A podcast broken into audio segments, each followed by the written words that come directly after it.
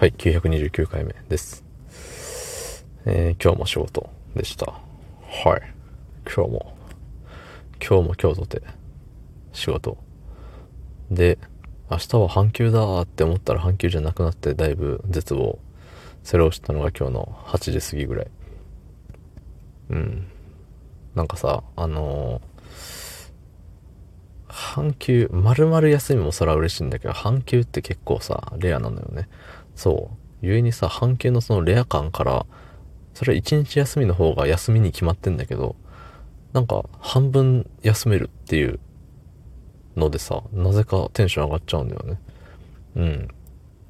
ただそれを楽しみに今日さ、あの、頑張ってやってたんだけどさ、ね、なんかもうちょっとで仕事終わりですよってタイミングでそれを知り、ああ、みたいな。そっからやる気でんよね。うん。そんな本日、えー2月21日火曜日23時18分でございます。えー、っと、コメントいただきましたので、ありがとうございます。読ませていただきたいと思います。はい。えー、ラジオネーム、東京は雪降ってます。えー夜ちょこっと仕事で、お互いに心にゆとりがあって、携帯電話の話できたからよかったですね。人間会人間関係を円滑にするのはそういう普段着な会話からだろうと思います相手のことに興味があることを相手が知れば相手は嬉しいものです。嬉しいと相手も自分のことを聞いてくれる人のことを聞きたくなる、えー結果相手のいいところも見えて知らないことによる誤解も解消するわけでよっていい人間関係が構築されて自分も働きやすい環境になるみたいな気がします。つってね。ありがとうございます。ね。そう、まあ、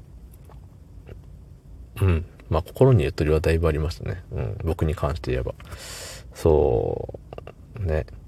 もう割と僕の中でのタイムリーなね、携帯料金がっていう話をしてみたり、そう。なんかね、あの、まあ、仕事の話もそれはもちろん大事なんですけど、だし、やっぱり僕は教えなきゃね、いけないしね、その彼のためでもあり、自分のためでもあるんですよね。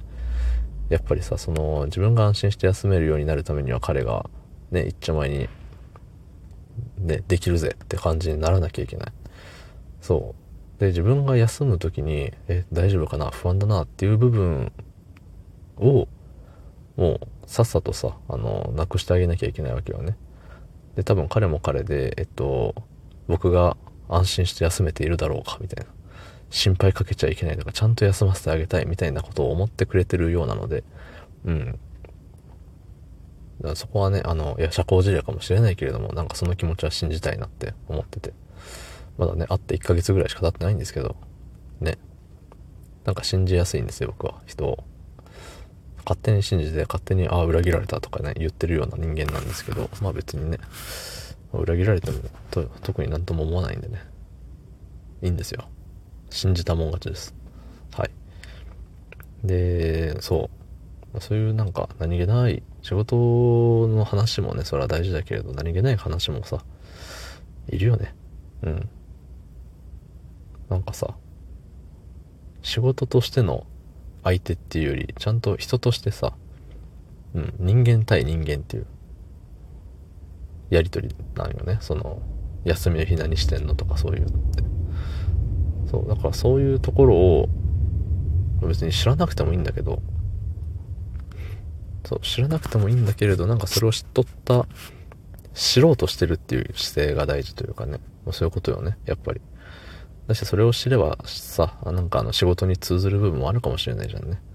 その、ね、例えば出てこないわ。ああ、何にも出てこない。何も出てこないけど、そういや、あれじゃんって。この間こう言っとったけどさ、っていうね、なんか繋がるかもしれない。まあ、情報はたくさん持ってた方がいいんですよ。そう。情報をたくさん持ってるやつが勝つんですよ。世の中きっと。うん。まあ、いらない情報ばっか持っててもしょうがないけれども、なんか持ってて損する情報ってあんまないよね。うん。まあ、それをうまく使えるかどうかっていうのも、えっと、ね、スキルなんでしょうけど、でもやっぱり情報がなきゃ始まらないっていう、うん、そんな世の中な気がしてきます。気ま、気が、気がしてきますななんか、あるよね。うん。まあ、疲れてんだ。はい。そんな感じです。おしまい。どうもありがとうございました。